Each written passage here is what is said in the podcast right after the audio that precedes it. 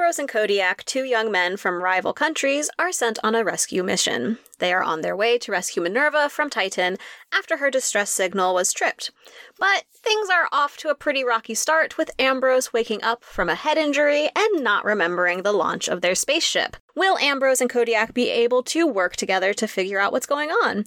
Will they rescue Minerva? Will they fall in love along the way?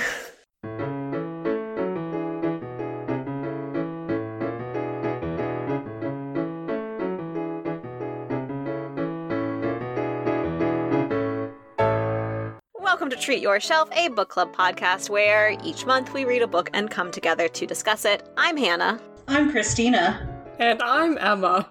And today we are discussing one of my favorite books, The Darkness Outside Us by Eliot Schrefer. Woo! Okay, One of your favorite books. This is supposed to be your favorite book. I know. I, I was actually immediately about to address that as well. So, Hannah, I mean, do you want to read The Three Musketeers? That's 600 some pages. uh, no, I would not have read. I probably only read like 50 pages of that book or watched the Disney movie with Mickey Mouse. oh, an adaptation I have not seen. Really? Yeah. I think that's I think that's the only adaptation I've seen. The Three Mouseketeers. oh, wow. Well, get excited for the end of the podcast where I talk about other favorites. And a future podcast where Hannah reviews every movie of the Three Musketeers. That too. Oh Yes. my gosh, I should do that. you should. I have a And ranking of that too. And I'll be a special guest that just talks about the Three Musketeers. yeah, that'll be the one that I don't watch, and I'll call you in as a special guest to explain where it should be in my rankings. yes.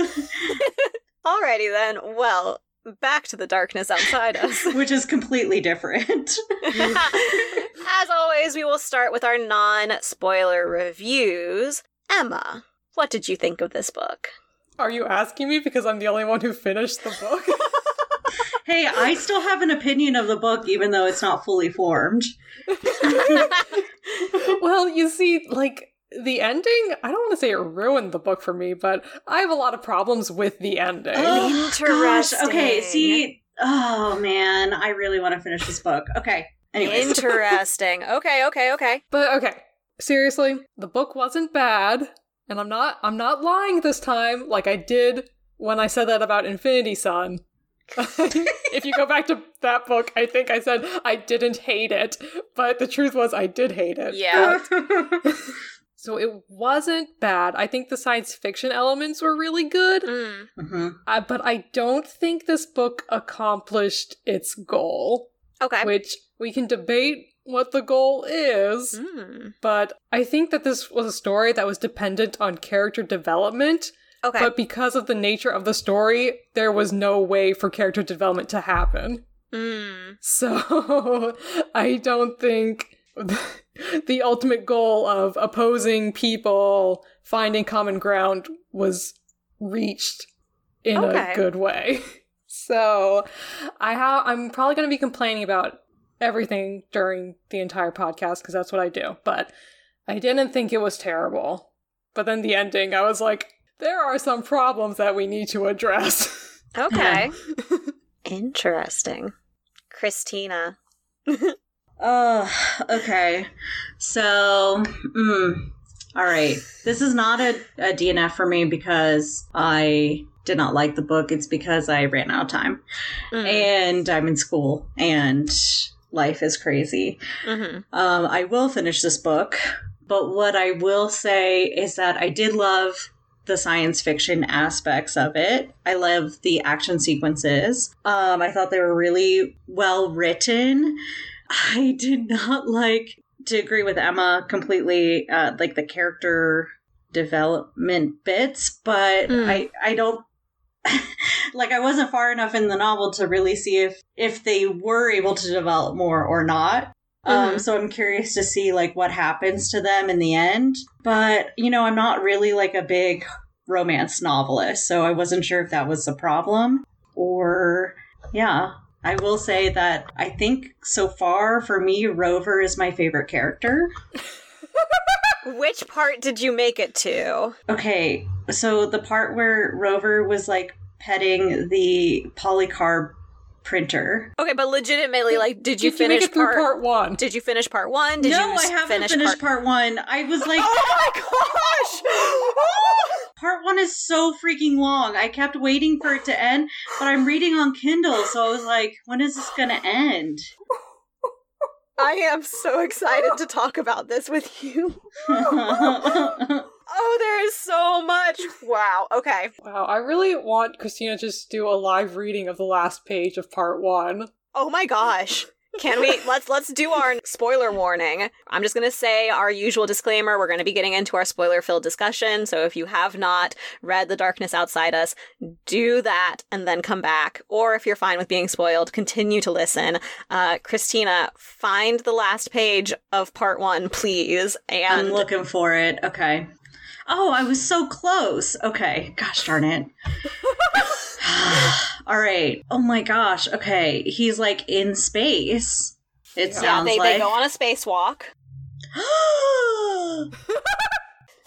okay, as as I push the door closed, I hear the external airlock door whir and shudder. OS, I'm not ready. Don't open the external door yet.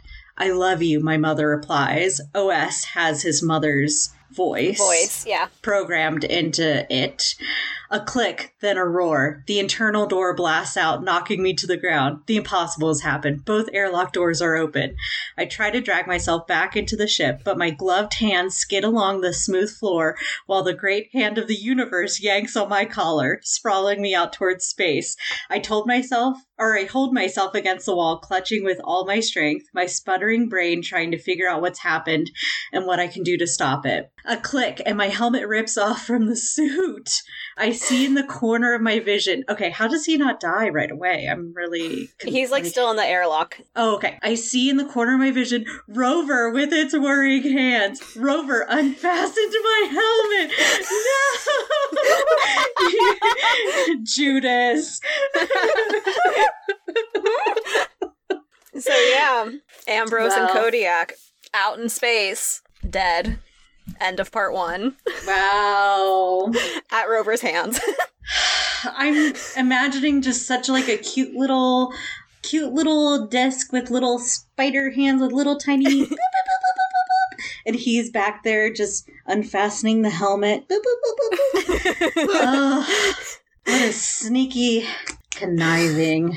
oh, Wow. Wow, wow, wow, wow, wow. this is gonna be fun. See, like that's the part of the book that I really loved. The whole Mhm. like romance bit of it, I was like blah, blah, blah, blah, skim, skim, skim, skim, skim. Like Mm. I don't really care about it to be honest. But I mean, it's like that for most novels for me. Uh, I mean, no like, romance in Christina's reads. I mean, it just. Uh, to be honest, like at the beginning, it seemed really forced and a little cheesy Yeah. And desperate. Not to sound harsh, but yeah. So, so yeah, changing up the format a little bit. Instead of doing a straight recap with a sprinkling of discussion, I wanted us to flip flop it and do a discussion with a sprinkling of recap. So, Mhm. that is what you are in for with this episode. Though maybe more of a recap than I had originally planned, so that Christina can. No, Christina will be the litmus test. Does she understand what we're talking about when we don't recap the book? yeah. No. Hey, I'm fine, like, us just blurring through discussion after discussion. I'll just be like, what are you guys talking about? Or, like, I agree. I don't agree. So yeah, the first thing I have to say is that I did not like the main character. Yes. Ooh, I agree with that. Ambrose is the main character, Mhm. and the story's written in first person. And I think I might not like first person Okay. narratives unless it's a really interesting voice. Like we read Shane, and that was a really interesting Mhm. voice because it was a kid seeing the events of the Wild West and something like that. So if you have a really unique and interesting voice, then first person works, but when your main character is very egotistical, Yes. then it's like I don't want to read this and Mhm. is uh, so okay. You start off and you see all these bad characteristics about him, and I'm thinking, okay, this is kind of done on purpose so that way he can develop as a character. It's Mm. not really great when this is your main character, Mhm. but it can still work. But he's either talking about how great he is, or he's having a moan about how people don't think he's great. And that's just the least sympathetic you can write a character. Mm. Yeah, I a lot of my notes were like, Ugh, he's complaining about how privileged he is again. Yeah, he is. He has the freaking blood or the genetics of Alexander the Great. Yeah. Like Ambrose the Great. Yeah, I thought he was really whiny. Yes. Mm. like he literally wakes up from a coma he hasn't had to experience the loneliness of space for one second he's been awake for who knows like maybe an hour and he's already like i'm lonely. I'm so alone in space. Like he doesn't even enjoy the wonder of space like he enjoys the wonder of space for like maybe five minutes and then he's like oh my god there's someone on the other side of the ship. I must antagonize him until he hangs out with me. Yes. Like, I'm like, God, this guy is obnoxious. I would totally not hang out with him just because of how annoying he is and how much he wants to hang out with me. Yeah, that's why I was trying to find favorite characters in like OS and Rover and like and even Kodiak is like he comes off as like misogynistic and Mhm. just uh, I don't want to say primitive. I don't know. I guess in Ambrose's eyes he is a little bit. Like from a backwards society. Yeah, ex- yeah, If and there's a better way to say that, I don't know what it is. exactly. And so I'm just like I don't even know if I like him. So I don't know. Yeah. Please, Hannah, tell us what you thought of the main character in your favorite book. I love Ambrose and Kodiak. No, no, no, no, no. We don't. We don't. We don't. We, not both of them. Did you love Ambrose? I love Ambrose. Okay. Why? Yeah, tell us why you loved Ambrose. Tell us what his redeeming qualities were in your mind. I don't know. I just think that He's a special boy. he's a special boy. He I think he's just so focused on saving his sister. He just has this huge hope that everything is okay and that she's alive and that once he finds her, everything will be okay again. It's clear that she was the biggest person in his life, despite his mom being this huge character. I mean, like this imp- very important person back home. But I don't know. I just like him. I haven't thought about it beyond just I like him. Um, so what did you like about Kodiak? I just like Kodiak too. You see, this is this is my problem with the first person narrative is that I don't feel like we ever got to know Kodiak. mm, Who who is he? I don't know any of his really character traits. mm, And it kind of seems like every well, okay, so at first he doesn't have any interactions with Ambrose because why would you? And then when he finally does, they all kind of seem to go against expectations, but Ambrose never really says like, "Oh, hey, like I thought your society was like this, but you're actually like this and you're Mhm. flirting with me and it's kind of surprising." But that's Mhm. never that's never stated, so it's like, okay, I guess this is how he's expected to be, but he's Mhm. not how I expect him to be, but I don't know who he is because I only see him through Ambrose's eyes, and Ambrose just sees him as somebody he wants to sleep with. I don't know. hmm Yeah, there was this one argument that they had on movie night when they watched The Mummy for the 1st Mhm. time, Yeah. where he just says blatantly, like, Are you bisexual or gay or like, what's going on? You know? I And- thought that was funny. I mean, like, it was funny, but like, Ambrose is like, "Ugh, you know, so stereotypical, like blah blah blah. But like they don't really discuss it. Like it seems like Ambrose is offended, but they kind of just like move past it. Like he's like, I'm just willing to accept all of these kind of mildly offensive things that he's saying Mhm. because he's the only other person I have to interact with, and I'm really horny. yeah, and instead of just being like, hey, we don't say that anymore, he just insults him. And I'm like, I hate you because this is what people do online when you Yeah. use a wrong term. They're like, you idiot, you Mm, ignoramus. And it's like, well, tell me what I should do. yeah, right. yeah. Don't yell at me. I agree. I I didn't think anything really came from it, and then they just kind of like brushed past it and just continued moving on. Mm. Yeah. So I was hoping that maybe Kodiak would like grow from it and be like, "Oh, I see what you're saying. I'm learning from this experience." But that also Ambrose might learn something too. But he, I was hoping that they would find common ground. I think I already said that, but because Ambrose has all these perceptions about Kodiak's culture, Mhm. and Kodiak has all these perceptions about Ambrose's culture, and that maybe like, hey, we're both kind of from bad places. I was hoping for that, but Ambrose's culture was never really put under a microscope, so he didn't really grow much. I guess he grew a little. I don't know. His culture kind of destroyed. His part ended up destroying the entire Earth, basically. so I feel like his federation was. God, there were so many dumb accent marks. I was like, it's just Federation with accent no, marks. federation and democratia. yeah, his his country is the one that kind of led to the end of Earth. There's that.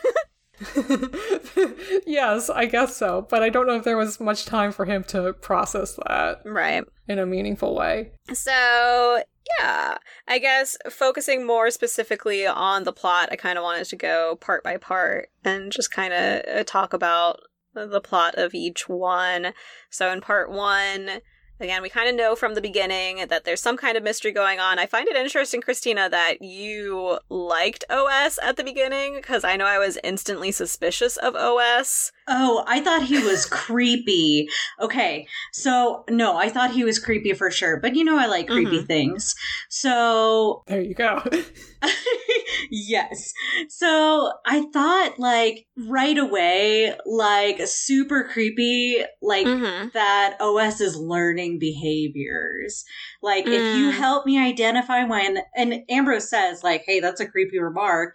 And he says, "If you help me identify when I'm being creep- Mhm. creepy, I can learn that behavior and know how to recognize to prevent it." And you see how quickly OS changes his behavior from someone who's like nurturing or someone something that's nurturing and caring a little Mhm. bit to a machine that's more authoritative and demanding like you need to get these tasks done you need to do Mhm. this and a little bit more cold to ambrose and of course like i thought maybe that they probably just programmed him to be a little bit more severe as they got closer to the to titan Mm-hmm. you know, just so that they make sure that they got all the processes done and all the tasks done.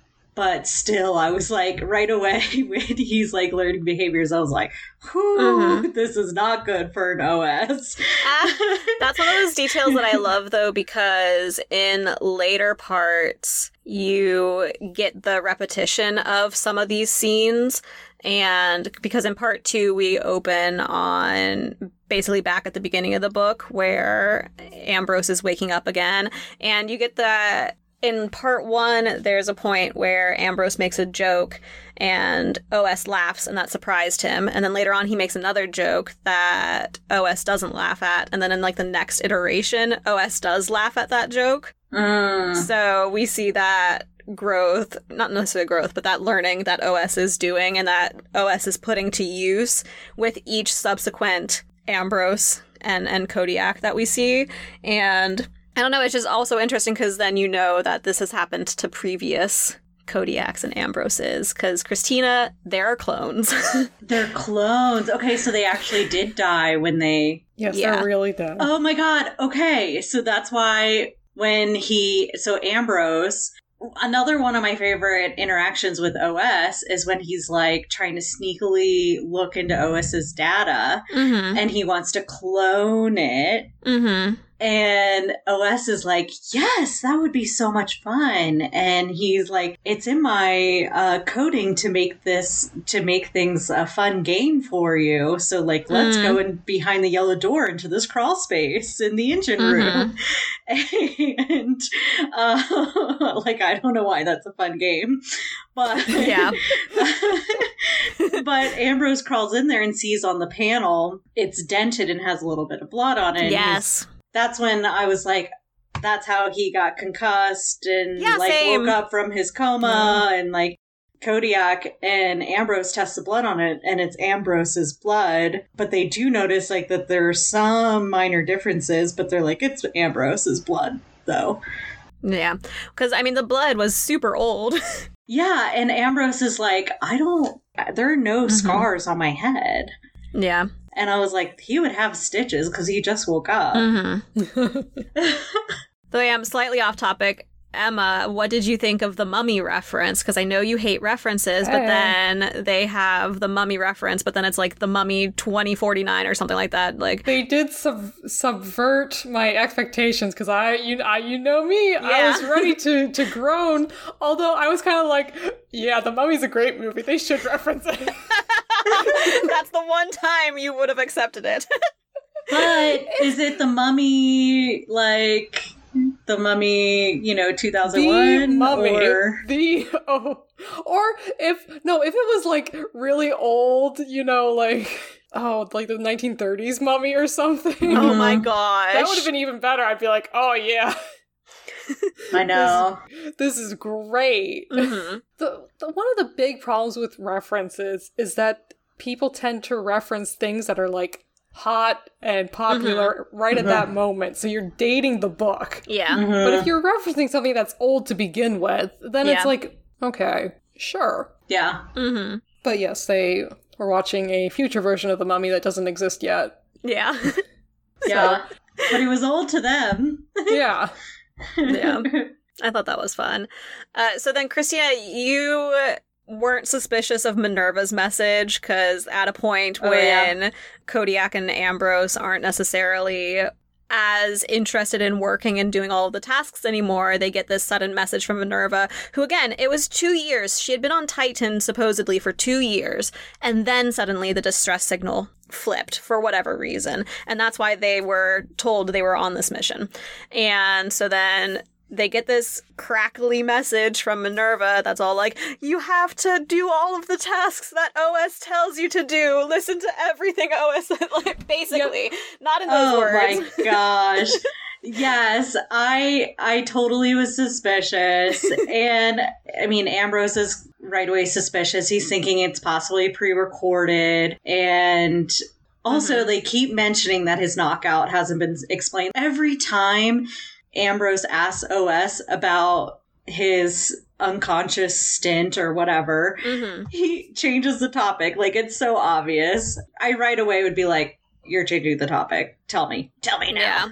and you know, he also mentions, "Why is our ship so damaged? Like we just Mhm. left. How could there be so many damages already?" Mhm. And yeah, I was totally suspicious. I was putting the pieces together, but clones, I did not suspect. Okay, that was going to be one of my next questions was what kind of predictions did you have in part one? And especially now, Christina, knowing that it ends with Kodiak and Ambrose both dying. What kind of theories did you all have? I know Emma doesn't really do theories. No, I would. When part two began, I was like, "Oh, obviously they're stuck in a time loop." oh my gosh. That's what I was like. Obviously, got it solved. I know my Star Trek recommendations book finished. Got it. Time loop is actually something I was considering because you know it's space, it's weird. hmm I don't know why I wasn't thinking clones at all, but I was thinking um because I didn't know about the ending of part one. Mhm. I was just thinking that because they have all the technology to like heal people that they were just like getting in all these like crazy accidents colliding with asteroids or doing Right. something and then OS and Rover were having to like bring them back to life or heal them and it was taking a really long time. And Mhm. like having to erase their memories because if they remembered, it would be like too traumatic for them to Mhm. continue on. That's I know Emma. You said you thought time loop. I think the first time I read it, I don't know that I really thought clones. I think maybe I kind of did because in part one, when Ambrose is crawling through the engine room, The forbidden door. the forbidden door, when he's crawling through there, he runs into a body. No description of the body because, of course, he's really freaked out and he leaves immediately. But I think that kind of got me starting to think, hmm, maybe there are clones. But you don't really get that confirmed until towards the middle or end of part two. You, I was Mhm. really happy that they got they gave it in part two because I knew there were six parts in the book, and I'm like, if Mhm. I have to wait till the end of the book to find out what's going on, like, Right. I'm not going to be happy. yeah, part two, you get so much information because you learn all about OS. Uh, because of the cloned OS from part one, they're able to the the new Kodiak and Ambrose of part two. They end up talking to that OS, like text messaging that OS basically, and they learn so much information about how the Minerva message completely faked, that Minerva was most definitely dead and had died two years ago. That was just told to them to kind of get Ambrose to be on board with the mission and to feel that urgency. They learn all of this information from OS about how it's it's OS's job to keep the clones busy and doing these tasks and that when the tasks are done or when the clones start to get to I guess when they start to learn too much that it's OS's job to get rid of them and I think I had been so suspicious in part 1 of OS and thinking that OS had gone rogue. Mm-hmm. So I think it's really interesting that that's not the case. That throughout this entire book, OS is performing exactly how OS is supposed to. Same Yeah. with Rover. What they're doing, even though it's against Ambrose and Kodiak, it's against our two main characters, it's it's exactly what they're programmed to do. See, Rover's just doing his job. And he's doing a really good job. And so Um, I actually have a question. So is you said something about the new OS. So is OS cloned? Does like does OS start over with each iteration? No, so they in part one, Ambrose and Kodiak made that clone of Oh yeah. OS and stuck it in his watch thing, mm-hmm. whatever.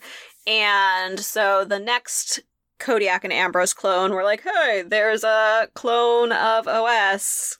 Let's talk to that one and see what we can Oh. learn because they, they make it so it's not attached to the system at all. So then part two, Kodiak and Ambrose, after getting all this info dump, they make the decision to take their destiny into their own hands.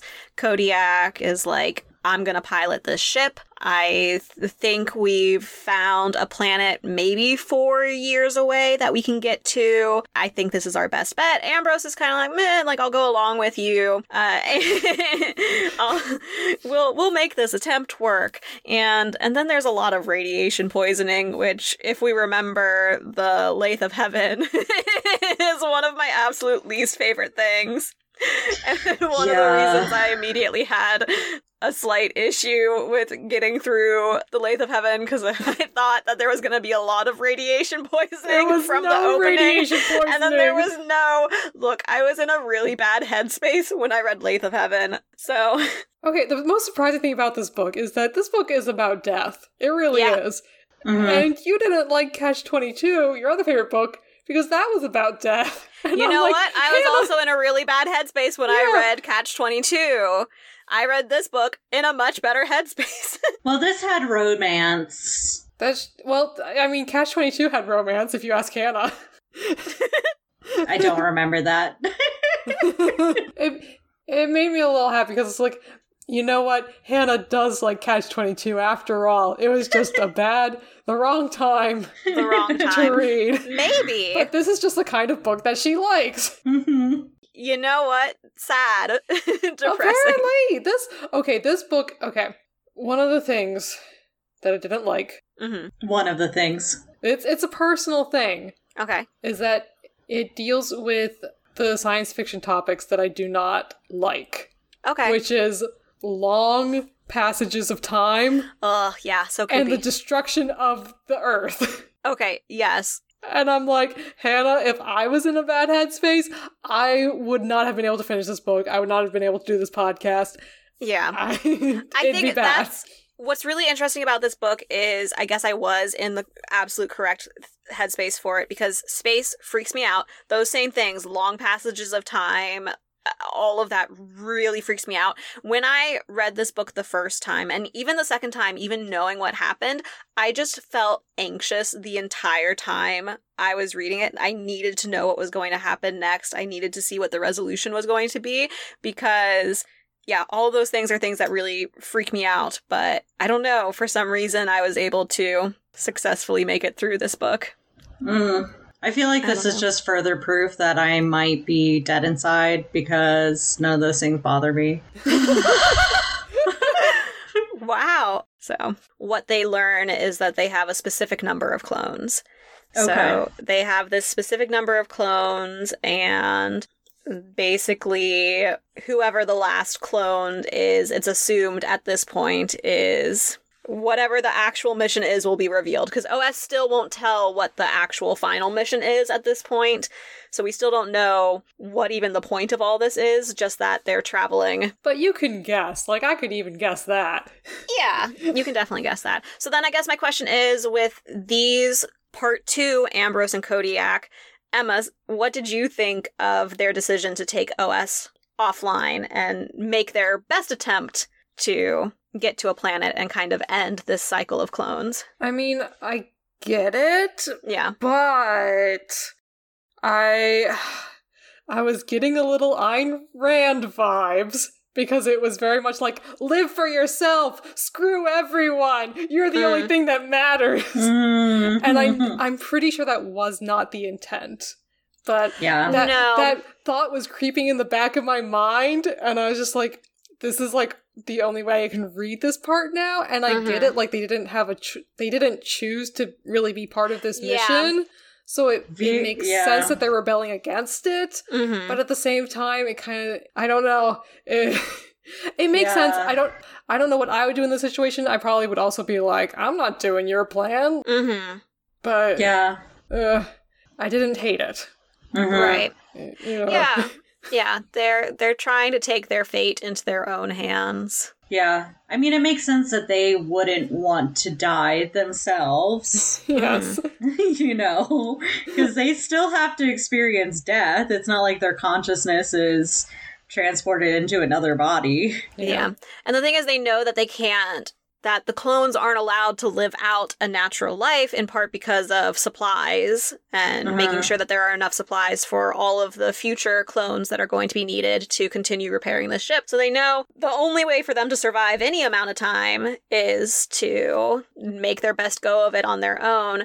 But then Kodiak dies before Ambrose because of the radiation poisoning from piloting the ship. And then Ambrose restores OS. So, Emma, again, what did you think about Ambrose restoring OS? Because Kodiak's plan. This is where we kind of see the disconnect between Ambrose and Kodiak because Ambrose is kind of like, I'm humoring Kodiak and just kind of letting him think that yes, he is making a difference and yes, we're going to be able to survive this and make it to our destination when it, it wasn't ever possible for them to do that. So he just restores OS at the end and starts the next the cycle all over again. Mhm. Except with the Hmm. slight difference that he and Kodiak had been recording messages just in case their next clones, like there were the next clones. So I guess Kodiak did kind of know that this was futile. Yes, they, they Hmm. really did. yeah. But it made him feel happy. I know. Yeah. Uh part 2 kills me. okay, sure. it's really upsetting. if you're invested in the relationship, I guess so. But if you're like me and it's like, I don't know who Kodiak is. Why is he in love with Ambrose? It seems weird. Yeah.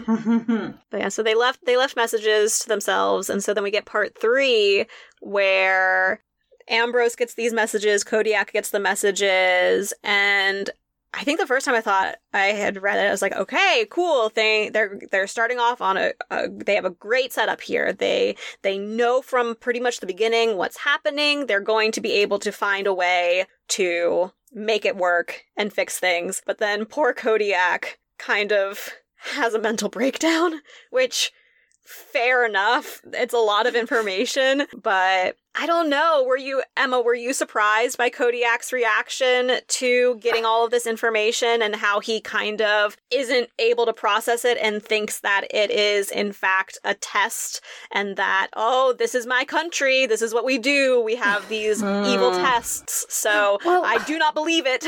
Hmm. So, okay, I hate to keep saying like I don't know who Kodiak is, but this is a good example of it because he does he's not very mentally tough. Mhm. Yeah. It seems weird because he seems to be from a emotionally suppressed Right. country.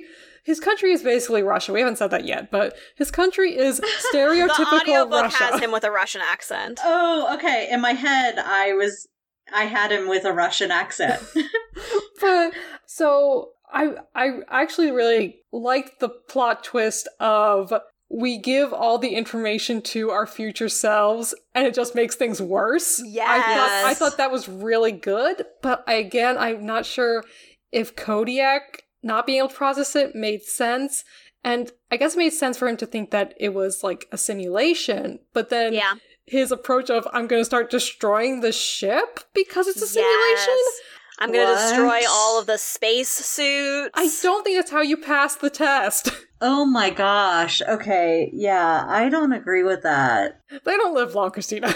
Jeez. Yeah. Okay. So then, did you think that Ambrose should have been the one to have a more adverse reaction? Would that have been more Uh, interesting? yeah, because he's so focused on his sister. Yeah. That would make Mhm. sense for him to be like, no, like, I know my sister is out there. I have to. How can she not be out there? How can I live in a world without her? Yeah. Mhm. Yeah. That's fair. In both scenarios, though, I don't see either of them destroying their only like sustainable like life Right. habitat. You yeah. know, I mean, like- Kodiak gets to the point where he has convinced himself that they are not on a spaceship. That Oh they are most definitely not on a spaceship that he's going to prove it he's going to go out. Uh it's really ambrose ends up injured. I think does does kodiak injure him Yeah, Kodiak, or rover like, or both? uh, hits, hits hits him with a wrench or something. yeah okay so so kodiak does that and then kodiak is all like i'm sorry i'm sorry i'm gonna go get help. You'll see that I'll, I'll go get the doctors i'll get them to come in here and stop the simulation. So he goes to the airlock and then Like, opens basically yeah opens it and, and os is just like whoops i mean this lot is done for so So it was it was an interesting scene and it was an exciting scene, but I just don't know if it made sense. mhm. Yeah. So part four is interesting because we do skip a few clones, and Oh, okay. so we we know that Ambrose has continued like tweaking the messages and trying to perfect the delivery so Yeah. that This is not a simulation. Don't destroy the ship. and I mean, part four, it's very short. We see that, you know, they're going to be working now to actively fight against OS, that they're going to be stockpiling, that each of these clones are going to be stockpiling some things for future clones to use. And we also get a scene of basically the Ambrose clone of this one is watching a video from a mm-hmm. previous Ambrose clone. And he sees that Ambrose clone asleep on his bed, you know, just having a good old time. Rover comes in, just super sneaky, with two knives? I guess, like, crosses, goes up to Ambrose's neck, slices his neck open, but not, like, he's still alive. He gets up and does the whole, like, and until he finally just falls down. And then Rover grabs him and drags him out of the room, leaving a trail of blood. Christina's face. What? Christina, that's your favorite What? character right there. I love him more Yeah. now. That's Killed amazing. the worst character. I mean, come on. Did you think I would love him less because he does that? so yeah, so that gets us to part five, and in part five, we actually kind of get to see Kodiak and Ambrose live out their lives because they make the dramatic decision to kill all of the remaining clones except for like the final one, except for the final Ambrose and the final Kodiak. That's stupid. And I think how many were left at that? There were there were eight remaining at that point, seven remaining. Maybe there were there were a bunch that they murdered. Yeah, they. It, I don't know about that decision either, but okay, yeah, that that was going to be my question. It- what do you think about that? I mean, I do think it was the only solution to the problem of I want to live my natural life. Yeah, But then you're not letting the other clones live their lives, but maybe they're not even alive to begin with. I don't know how it I mean- works. Why can't you live your natural life, die, then let the next clone come alive, live Because their they don't have enough supplies. Oh. They do actually address that. So But like, if you find a sustainable planet to live on, then everyone could live their natural lives, right? well, that's a lot of ifs there. I that's the thing. That's a lot of ifs. I do find it interesting that in this part they do find a little space plant that Yeah. they take onto their ship and start gardening it basically. Oh, look at this moss. Look at this little moss. So, I mean, maybe if they had waited to kill the clones, then they could have all lived off of this invasive species of moss that they brought onto their ship. Oh God. So, yeah, I, this is the part where I really wanted to talk about the Earth side plot, where we get messages at the beginning where it seems like there might be a couple humans, and then I think there's a time period where it's just like numbers, and and only seems like there's one human around, and and then it seems like okay, the humans have kind of cropped back up. Things are you know, people, society seems to be existing again. We have some groups of people more than just that single person. And then it's like, oh, wait, no, an asteroid comes and hits the Earth and destroys it. What? So it's not even destroyed by like humans, it's destroyed by an asteroid. yeah. I, I don't like it. I don't like thinking about it. Uh, I don't. I just think it, it's Hannah. especially ridiculous. I, I mean, interest. I don't know. Ridiculous because in this section we have Ambrose writing letters to the final clone pair where he's documenting what they're going through and what their life is as they're living out their life. And in the one letter, it's like, "Oh, hey, Earth seems like it's doing pretty good. You know, they're they're back. There there's a society." And then the next letter is, "Oh no, there was an asteroid. They died." oh my God. Just very jarring. So, yep. I don't like that. So we get to the fi- finale. We finally find out for sure what these clones. So the final clone pair, they make it to the planet. The reason that they exist is is to make it to this planet. The moss is covering everything in the ship. there there are innumerable problems with the ship. OS is trying to get Ambrose to like wake up and help, but Ambrose is not in a good way. Oh my God. and Yeah, he's like, "Where's Minerva?" Yeah. Oh my god. yeah, poor guy because he he truly doesn't know what's going on really.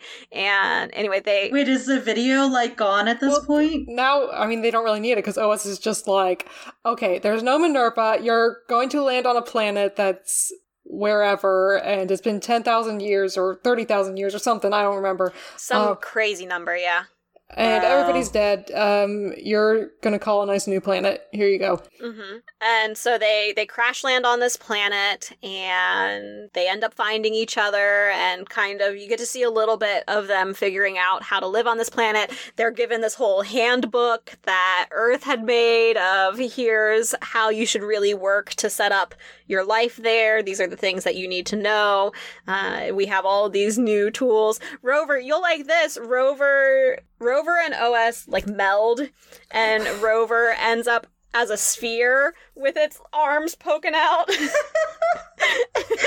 and just kind of goes around. And I think this is the most interesting thing I think about the finale and about the last part is we really do see this completely different relationship between OS and Ambrose and Kodiak. Mm-hmm. Where in all the previous iterations, they've been against OS. They've been trying to fight OS Mhm. and stop OS and do all of this. And then in this final iteration, they get to be friends with OS and they get to, OS is nurturing and gardening for them Oh my gosh. in Rover's body.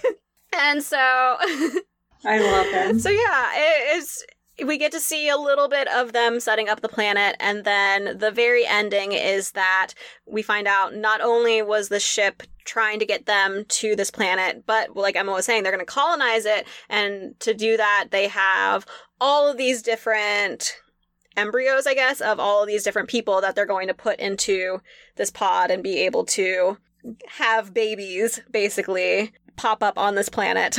It's a bad plan because only one baby comes out at a time, and they come out as a baby, and so these two guys got to raise like a hundred babies. It's a bad plan. Well, and you got a robot. The robot The can raise the babies. See, if only they had kept some more of the clones, because then you could wake up all the clones at once and be like, raise these babies. the ending I'm kind of eh about. I don't know. I think my main thing is I almost wish that we had spent more time on the planet because this entire book has been about them trying to figure out their purpose and them trying to make it so that they can live out their lives. Yeah. And we do get to see the past iteration kind of live out their lives, but then this iteration that finally succeeds and makes it to the place that they're supposed to be going, we don't really get to see them do any of that living mm-hmm. and you know make it to where they were going. But i guess it was more the journey there Yeah. was the focus and not the actual But getting the- there. But the last two characters didn't go on that journey. that's yeah and and that's why mm-hmm. it is interesting. We don't get to see them develop their relationship and i would have really liked to see how they developed their relationship knowing from the beginning that oh boy we're on a ship. Everything that we thought we knew was a lie. We're on this planet now. We have to make do and we have to survive and we have to live with each other and then just see how that relationship would grow in this completely new context that we haven't seen. Because with the other clones it's fine to kind of skip past how each of those sets come close like get close to each other because we've seen it in the past iterations and you can kind of assume that they're going to Mhm. follow the same path but then in this Mhm. one i don't know it just kind of seemed like i would have liked more time to see them have that relationship Yeah. Yeah, so I kind of understand now how there was no character development because as soon as they start developing, they're They killed die. off. Yep. the one with the most character development really was OS and Rover because they Mhm. changed the most throughout the book. they do And by by the end, like literally, they're learning behaviors and changing who they Mhm. are, and by the end, they're completely different than when they started. Mhm. yeah, that's that's why I said I, I think I think the point of this book was look at these two rivals, kind of enemies. Oh, look at them getting together, but there was no character development. It was Mhm. impossible to happen because they keep dying. Yeah. One final thing for part six is we do get to see original Ambrose on a video that he put in there to talk to himself. Yes. Emma, what were your what did you think about that? One, Kodiak is just basically like screw screw them. We're we're our own people. We don't need to hear anything that they have to say. So Kodiak just full on is like I'm not going to listen to my message. I don't care what that person has to say to me. So what what do you think about that idea of sending those messages? I was so angry because I wanted to hear the message. Okay. I I during Me the too. during the story once we find out they are clones and that the original Ambrose and Kodiak were never on the ship, I was like, "Oh, I'm really curious about kind of what their lives were like back on Earth." And then we get mm-hmm. this little taste. Oh, look, we have messages from them.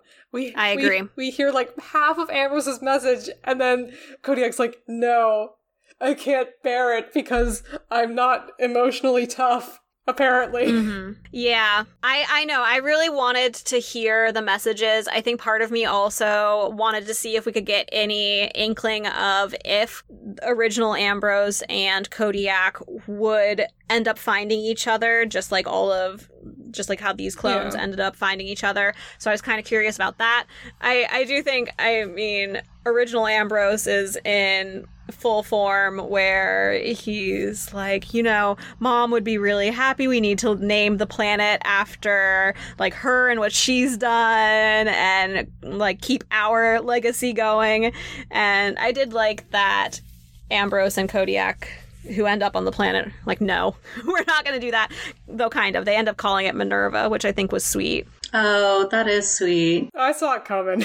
So I have a thought on that. And my thought is that maybe Co- the original Kodiak is actually mentally tough because of his life experiences. And when they're cloned, I feel like you're only who you are genetically. Mm. Like, you don't have, you know, how it's like nurture versus nature. mm-hmm. I feel like when you're cloned, you're stripped down to your nature. So, like, maybe Kodiak is like naturally emotionally weak or whatever he's calling himself. But what I'm calling him. yeah, what Emma is labeling him. But maybe his original self, because he grew up in an orphanage, because he grew up through their tough, like rigid training programs, he was like emotionally closed off and cold, and like his original message would have been stoic. And so maybe he's really just afraid to see that original side of himself. And he's, I don't know. I, you, I mean, we really don't know because we didn't Mhm. listen to it. because they didn't tell us and they could have. i know Yeah, but uh, that's my guess. wow Yeah. Yeah. wow wow Psychology 101. wow all right well then i just have one final question because i had kind of thought that this read slightly above ya but you two think that it's fully ya It's too whiny. Okay. it reads like a whiny teenager. it has the moody blues. Moody blues, people staring into each other's eyes. mm-hmm I don't I don't think a science fiction fan would ever get past like the first 50 pages. okay I don't think a science fiction fan would get past the cover. And saying that as a science fiction fan. Alrighty then. Well, recommendations time. Christina, No! as a science fiction fan, Yeah. what recommendations do It you sounds have? like you've read a lot of science fiction. What's better oh than this? gosh. Okay, so I'm gonna say this as I actually was as I was reading this, I was like, if you want a good romance, Mm. watch When Harry Met Sally. It's pure, it's great, it's a movie, it's short, and also it's the movie, the romance movie that every single romance novel movie is like trying to achieve ever since that one has been made, I feel. Wow. I think it's great. It's my favorite, one of my favorite movies of all time. And that's coming from someone who's not a big fan of rom coms or romance novels, as Mm. I've previously previously stated. So, when Harry met Sally, classic. As far as sci-fi novels, I mean, jeez. I hate recommendation corner. Every book I've ever read just leaves my mind. you know, just go to the sci-fi section. Look for a good cover, okay? Ask your local bookstore rep, what's a good sci-fi novel? but don't ask me.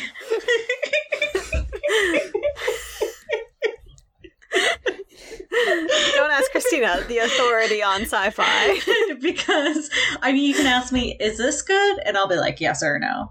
But if you're asking me to name a book, it's not going to happen. Okay. Oh yeah, yeah. I Fair mean, enough. uh, oh wait, hold on. All right. Also, you know, maybe I'll just be the movie TV show recommendationist because That's fine. I've done that. I feel like that's how that's like my love language. Anyways, I started watching this series called The Silent Sea. It's Korean. It was written by Yeon Kyo Park. And it has a lot of people in it from Squid Games. Anyways, it's about like a 24 hour mission to the moon to collect some secret samples from an abandoned research facility for like a classified mission. So, but it gets weird. And Oh, I, good. hi- I highly recommend it. It's like really well made, super good. Okay. All right, Emma. What about you? Well, speaking of TV, I promised mm. Hannah some Star Trek recommendations. Yeah. so I'm still going to recommend it, even though it wasn't a time loop. But I'm going to recommend Next Generation's Cause and Effect because, okay, they're stuck in a time loop, spoilers, but it's about them trying to get messages to themselves so that they can fix the problem and get out of the Oh, time okay. loop. So it's connected like that. And also, I will recommend uh, the Deep Space Nine episode Whispers. And I won't say anything more than that because it'll be a spoiler, but because I'm recommending it, maybe you can guess what the spoiler is before the end of the episode. and then I'm going to recommend a Voyager episode. oh. The episode is called The Chute, C H U T E. Okay. Shoot. And I'm recommending it because it has everything Hannah loves in it. Oh. Tom Paris and Harry Kim are accused of some crime on a planet and they're sentenced to space jail. So now they're stuck in space jail together. Oh, wow. It's actually a really great episode. I do like that episode a lot. And I think Hannah would love that episode. So that's why I'm recommending it, since this is Hannah's favorite book. Well, Hannah looked really excited when you said space jail. So Very exciting. So those are my recommendations. Hannah, do you have any recommendations? Yeah.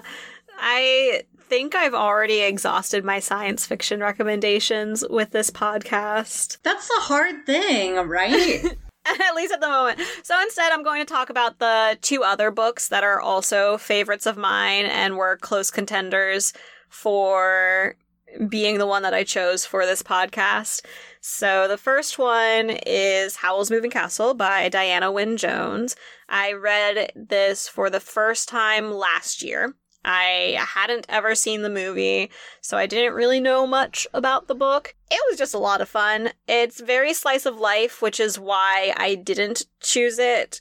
I don't know, I guess this is kind of slightly slice of life too, but I know Emma isn't always the biggest fan of slice of life, and I wanted to try and find a book that she could enjoy. But if you are a fan of slice of life, I would say Howl's Moving Castle. You've got Sophie, who gets cursed by a witch and turns into an old lady. And I just loved how Sophie just really throws herself into her old lady persona. Uh, she uses it as an excuse to just be as grumpy as possible, which was just really fun. And then you've got Howl, who is this wizard that she goes to, and he's just so dramatic about everything, and their relationship just develops so fantastically, and it was just really fun. So, Howl's Moving Castle. If you want a fun time. And Nice. then my other favorite book is The Three Musketeers by Alexander Dumas very long book, which is why I did not choose it for this podcast. I also don't know that I really want to rip apart this book because it is probably my true, absolute favorite book of all time. So I've read it three times all the way through and partially read it a bunch of times. It's kind of my go-to if I want to read, but my brain won't won't shut down enough to read something new. It's hmm. it's a classic, so you probably already know the story. You have D'Artagnan, who is this young man on his way to become a musketeer. We follow him as he meets the musketeers, Athos, Aramis, and Porthos. And the humor and wit in this book is just absolutely fantastic. The first half especially, super funny. Just the way that D'Artagnan meets the other musketeers is almost slapstick in nature. It's it's so perfect. and there are so many duels and there are tennis matches and there's intrigue and the second half is just a bit more serious. It does get serious towards the end. You know, I may have forgotten the ending the second time that I read the book and was surprised by what happens to some of the characters. not really, not necessarily the best female representation. I don't know. I still love the Three Musketeers. Is it historically accurate? Meh, slightly. Enough. Not necessarily enough. The Duke of Buckingham is in that, and he was super bi and was in love with the King of England and was his lover, and that is nowhere listed in this book. If you know the Three Musketeers, the Duke of Buckingham is not any man's lover in that book. So, Dumas, do better. do mom, more like do better. More like Dumas. All right, well, Christina, we're going to continue the journey of favorite books by going to your favorite book next. Christina, what is your favorite book? So, this is actually one of my favorite books of all time. And the book is Fight Club by Chuck Palahniuk, a classic for I don't know, it's probably a lot of men's favorite books, and I'm here to break that gender stereotype. This is one of my favorite books of all time. I first read it when I was 15 and it changed my life. So here we Wow. go. Yes. You know, not to be not to be inflammatory immediately, but I feel like the author himself has been like, if you meet a man who says that Fight Club is his favorite book, stay away from him. yes, uh, there is a lot of controversy, especially in the incel community, about people uh, being inspired by Tyler Durden. But I am not a man and I'm not an incel. I am a woman who found this book, I don't know, empowering, I guess, in some weird way. Okay. Yeah. Wow. Well, And to be, yeah, so what the author said doesn't apply to me because I'm not a man. And when you meet me and I say this is my favorite book, it just makes me a cool woman, I think. So Well, we'll see once you actually read it. I know I'll be like, oh, I forget I ever said anything I ever said. wow. I couldn't even finish the book. just kidding. Look forward to our next episode. I just watched the movie instead.